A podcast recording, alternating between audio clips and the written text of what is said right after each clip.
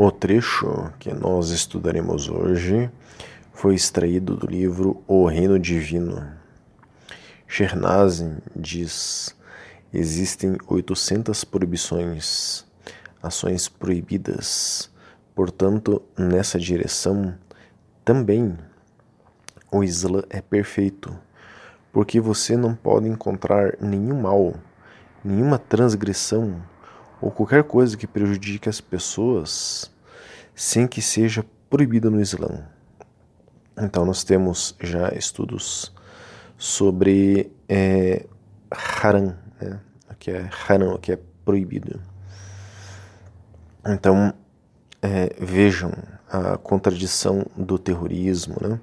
de pessoas que fazem mal em nome do Islã, por exemplo. É, o Alcorão diz que não pode se fazer mal a um animal sequer, muito menos a um ser humano. Há uma passagem no Corão que diz que aquele que mata um ser humano é como se estivesse matando a humanidade inteira. Então não há base para nenhum mal no Islã. Então nós vemos como há uma deformação do Islã pelos salafis. Né? Inclusive temos um estudo sobre isso. E isso nos aponta a necessidade de seguirmos uma escola de jurisprudência do Islã sunita tradicional. Também temos estudos sobre isso. Né? Continuando, Shernazin diz: qualquer coisa prejudicial, não importa quão simples ou desconhecida ou impensada, o Islã apresenta às pessoas que isso é mal. Mesmo algo que você não possa imaginar, mas que o prejudica, seja em sua fé, ou seja em sua saúde, ou em seus pensamentos, porque nosso ego sempre se alia a Shaitan quando se trata de seguir proibições. Então nós temos um estudo sobre o mal, né?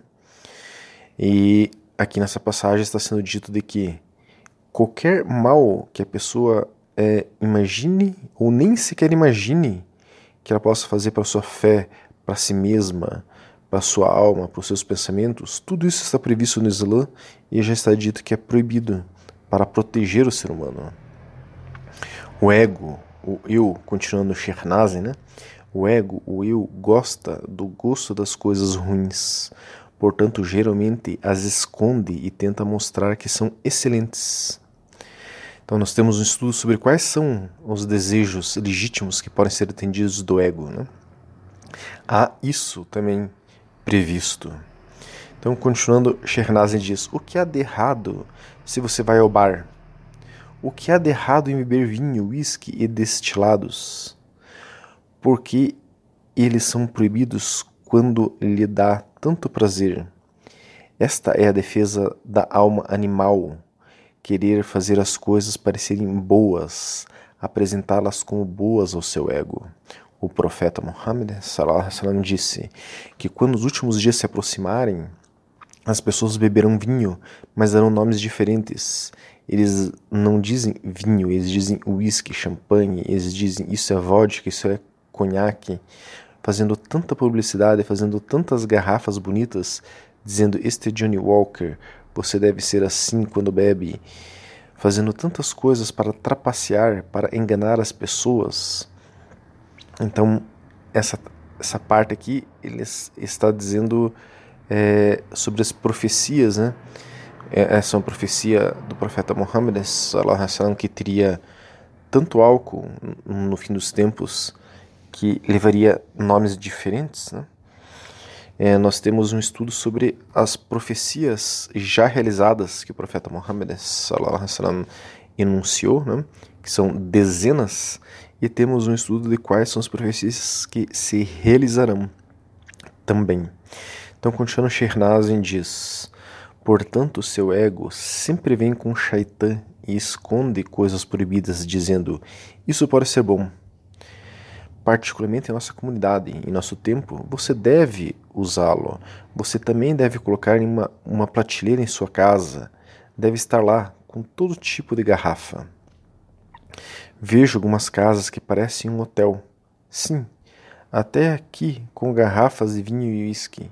Mil shayatin é, estão neles, sentados, quietos, mas ao beber todos eles aparecem. é shayatin, né? São jeans. Nós temos já um estudo sobre jeans.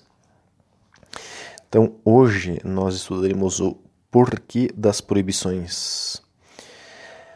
As várias proibições no Islã, como não beber álcool, não ter relações sexuais fora do casamento, não comer carne de porco, não jogar em jogos de azar, não se utilizar de adivinhações futuras, dentre outras quase 800 proibições, como menciona Sheikh assustam e afastam os ocidentais do Islã.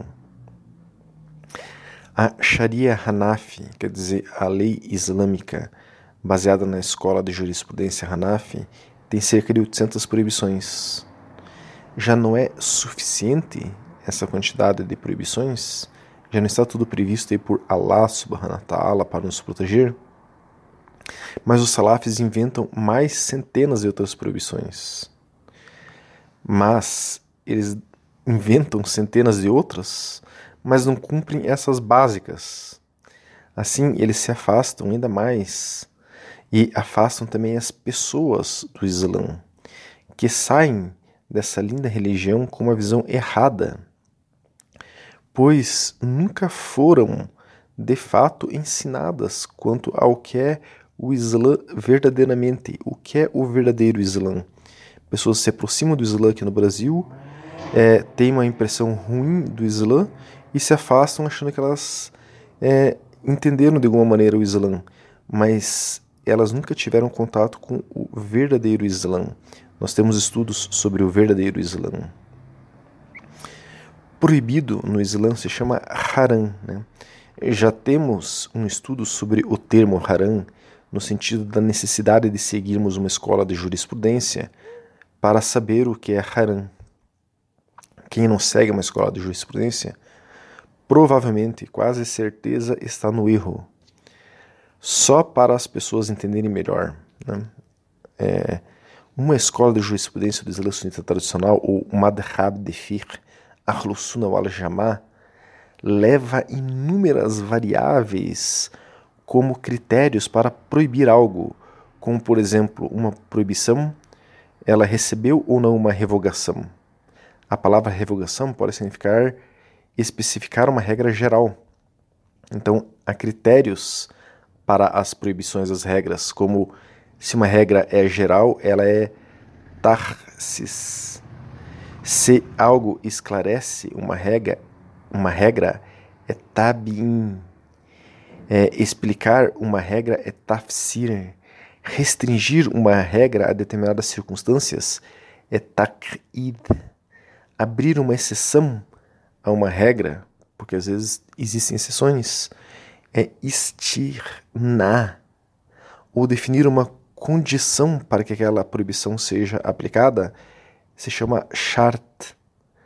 Então vejam que tudo isso é baseado em diversos temas, termos, em diversos estudos, linhas é, baseadas no Corão, na Sunna do profeta Muhammad sallallahu alaihi e tudo isso é baseado, enfim, então, no Corão, na Sura e nas primeiras gerações do Islã.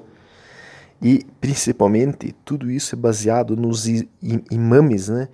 Mustahid Mutlak. Quer dizer, esses imames Mustahid Mutlak, pessoas que tinham autorização de se basear no Corão, na Sunna, nas primeiras gerações, porque eles eram das primeiras gerações, eles sabiam é, como manejar essas coisas, essas proibições através destas terminologias e com essa base.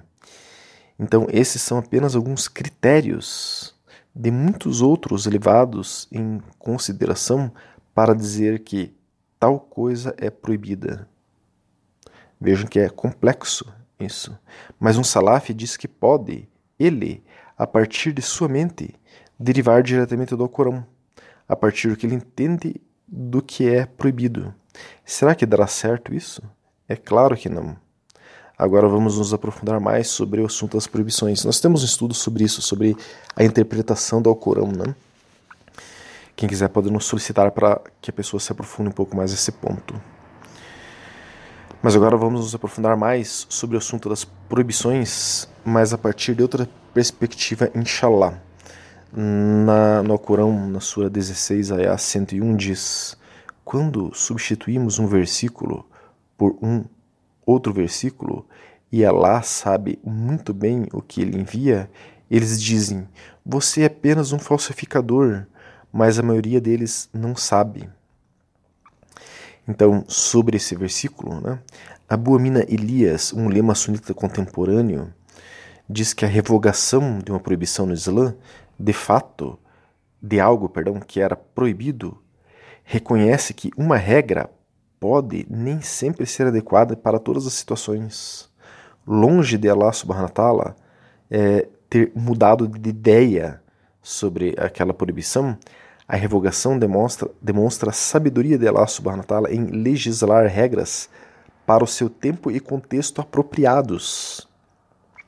Para a maioria das regras no Islã, existem circunstâncias que justificam uma exceção à regra.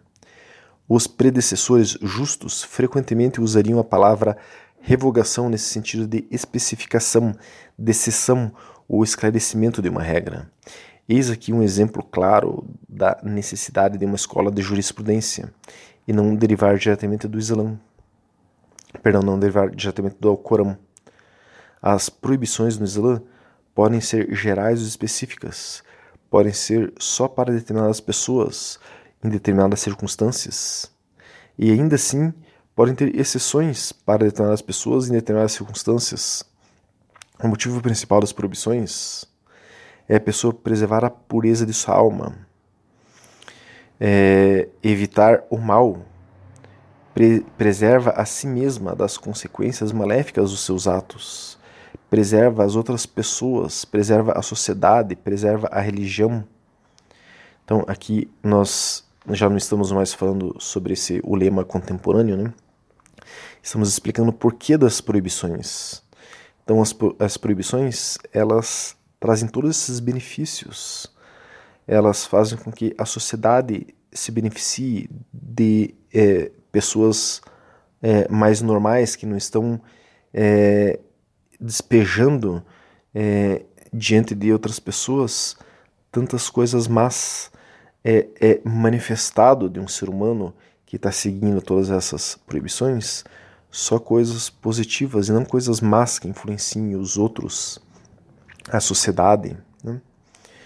Por exemplo, é, é, sobre essa questão de as proibições terem é, um momento, um tempo, é, o próprio, como o está falando aqui, sobre a bebida alcoólica. A bebida alcoólica ela não foi proibida imediatamente no Islã. Ela teve vários momentos na história da revelação do Islã. Um ayah era revogado por outro que deixava um pouco mais dura a proibição quanto ao álcool, depois vinha outro que deixava um pouco mais duro ainda aquela proibição quanto ao álcool, até que o álcool foi proibido de fato. Então Allah subhanahu wa ta'ala, ele sabe qual é a capacidade de cada ser humano e proíbe de acordo com a capacidade de cada ser humano. Por isso, esse tipo de proibição geral aplicada pelos salafis, isso é proibido para todos em todo momento e ponto e acabou. Isso não existe no Islã, isso não é Islã. Então, cada passo que damos, cada ação que fazemos, cada palavra que sai da nossa, da nossa boca tem uma consequência. Nós não somos seres que naturalmente têm uma visão ampla, uma consciência tão elevada que seja capaz de que nós sejamos capazes né, de prever os de desdobramentos de nossos atos. Mas Allah, subhanahu wa ta'ala, ele tem consciência de tudo. Então ele sabe que um passo errado aqui pode contribuir para a ruína da comunidade adiante. Ele sabe que proibição cabe para que pessoa, em que circunstância, em que momento. E que várias pessoas, por exemplo, dando um passo errado, né, é, tal, descumprindo tal proibição dele, aquela comunidade se perderá, é, entrará numa ruína e isso é muito fácil de se ver hoje. As pessoas são levadas ao erro por inúmeras influências nefastas que é, estão é, ao seu redor. Nós temos um estudo sobre as influências nefastas. A sociedade cristã, né, na qual nós vivemos, não dá referência clara para as pessoas do que é, é uma influência nefasta e do que as pessoas devem evitar. Outra função das proibições é esta: ter referências claras. E isso é um grande peso que é tirado das costas das pessoas. Quando as pessoas têm referência, referências claras, elas se sentem livres, soltas. Alguém que segue uma escola de jurisprudência sunita tradicional não precisará refletir, se desgastar, colocar dias de sua vida e seu tempo refletindo se algo que ela quer fazer está certo ou errado, ou se algo que alguém fez para ela está certo ou errado. Tudo já está previsto. Todas as proibições, todas as exceções, tudo já está previsto. Desde a época das primeiras gerações do profeta Muhammad. É só consultar alguém de sua escola de jurisprudência que a pessoa falar, falará para você. O profeta Muhammad sallam, disse: O que eu te proibi, fique longe disso. O que eu ordenei que você faça, faça o máximo que puder. Na verdade, as pessoas antes de você foram destruída, destruídas apenas por causa de seu questionamento excessivo e sua discordância com seus profetas. Esse é um hadith Bukhari e Muslim. Então, a nossa sociedade hoje é autodestrutiva. As pessoas não seguem, é, nem um, muitos salafis ou árabes seguem o Islã, muitos muçulmanos sinceros não conseguem muitas vezes seguir o Islã, mas é, a sociedade é, ocidental aqui está longe de seguir é, o Islã. Destrói a natureza, o que é proibido no Islã, destrói-se uns aos outros, que também é proibido no Islã, mentem um para o outro, que é proibido no Islã, criam intrigas, calúnias, crimes, corrupção. Cria-se até um vírus né, para destruir outros seres humanos, né, que é o coronavírus. É, e destruir a tranquilidade de todos, cria-se um sistema econômico para se endividar um ser humano até levá-lo à miséria, à ruína, à falência. Tudo isso é proibido no Islã. Todas essas coisas que vemos hoje, que estão destruindo a nossa sociedade, degradam, degeneram, tudo o que nossos olhos possam ver é proibido no Islã, justo para preservar a humanidade de tantas aberrações que vemos hoje mas as pessoas não seguem isso. Então, as proibições no Islã servem para evitar esse caos que nós vivemos, mas as proibições no Islã servem também para a proteção da nossa alma frente a tantas é, vontades do ego.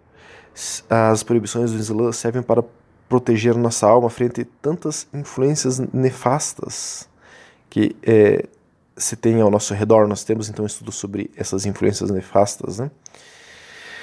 Essas influências nos chegam, nos chegam a cada instante. Então, essas proibições nos protegem dessas influências que querem manchar, sujar, nos fazer evoluir, nos fazer é, regredir. Né? Então, inshallah, possamos ver as proibições como essa proteção, como um presente e não com a visão distorcida do ego, que são apenas grilhões que as pessoas devem é, evitar para serem livres. Nós temos estudos sobre a liberdade, como toda essa conversa né, é, de liberdade e fugir de grilhões é uma grande mentira para é, destruir, é, sujar a alma do ser humano. Inshallah as pessoas tenham essa percepção.